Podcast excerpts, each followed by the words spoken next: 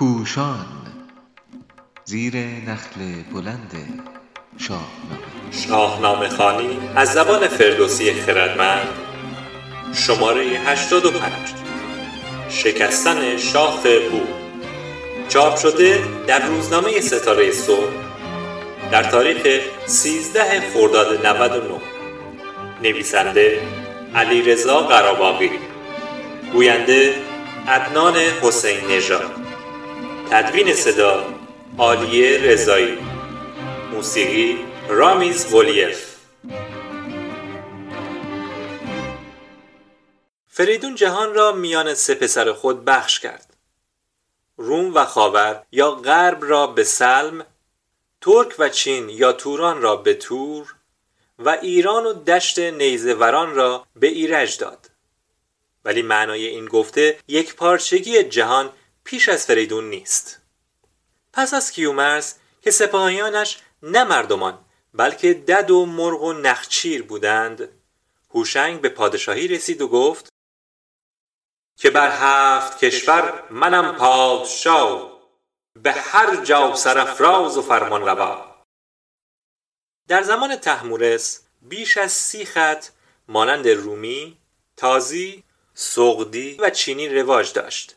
ولی خود او حتی دو خط پارسی و پهلوی را نیز نمی‌دانست و همه خطها را از دیوان که شاید ساکنان پیشینی این منطقه بودند فرا گرفت پس از آن کم کم نام سرزمین های مانند دشت سواران نیزگذار یا عربستان، هندوستان، بیت المقدس و یمن در شاهنامه می آید. ولی به ظاهر این سرزمین ها باجگذار نبودند. حتی بیتی که درباره ساو و خراج کابل به زابل آمده از نظر دکتر خالقی مطلق برافزوده است. همی داد هر سال بر سام ساو که با او به رزمش نبود ایچ تاو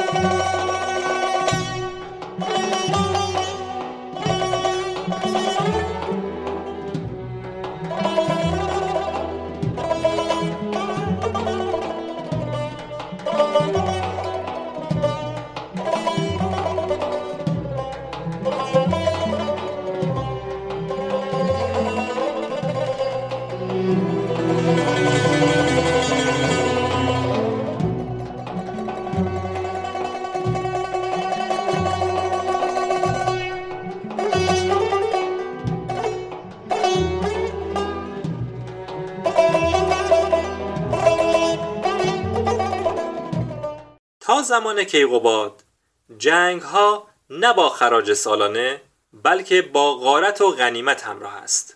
البته کشورها متحدانی دارند و برای نمونه منشور زابل به نام خاندان پهلوانی ایران نوشته می شود ولی زابل خراجگزار حکومت مرکزی نیست.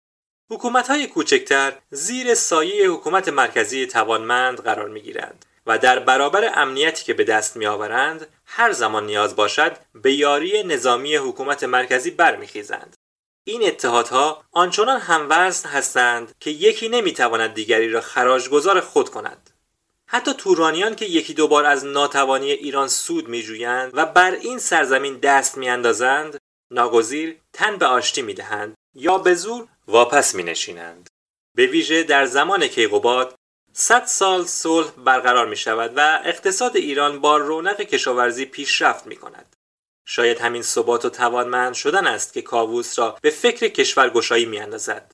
او می داند که برای به دست آوردن جایگاه برتر در میان جهانیان باید کاری بسیار چشمگیر انجام دهد.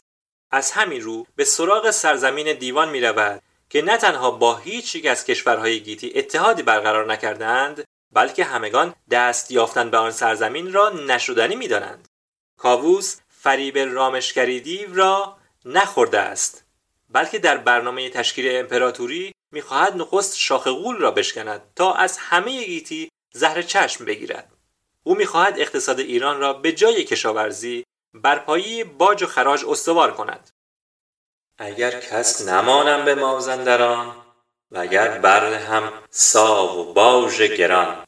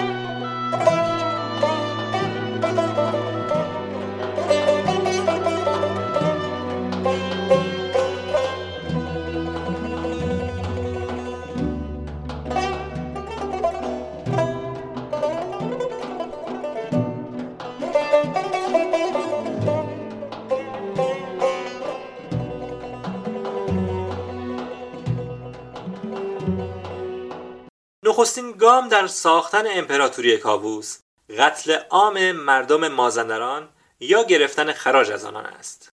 برای همین زمانی که به شهر مازندران پا می‌گذارد به کشتاری چنین تا به دیوان رسد آگهی دست می‌زند و آنان را به جنگ مرگ یا زندگی وامی دارد در نامه به شاه مازندران نیز می نویسد که با جنگ رستم نداری تو تاو. بده باژ ناکام و ناکام ساو. یعنی اگر می‌خواهی زنده بمانی و بر تخت مازندران بنشینی ناگزیر و برخلاف کام خود باید خراجگزار ما باشی. کلاهور که ضرب شست رستم را چشیده است به شاه مازندران می‌گوید تو را با چنین مردمان تاو نیست اگر رام گردد به حساو نیست. یعنی اگر از ما خراج را بپذیرند جای شکرش باقی است. با شکست دیوان مازندران کاووس تنها بر آن سرزمین پیروز نشده بلکه امپراتوری باجگیرانه خود را برپا کرده است. به گیتی خبر شد که کاووس شاه ز مازندران بستدن تاج و گاه بماندند یکسر همه زین شگفت که کاووس شاه آن بزرگی گرفت. همه پاک با هدیه و با نثار کشیدند صف بر در شهریار.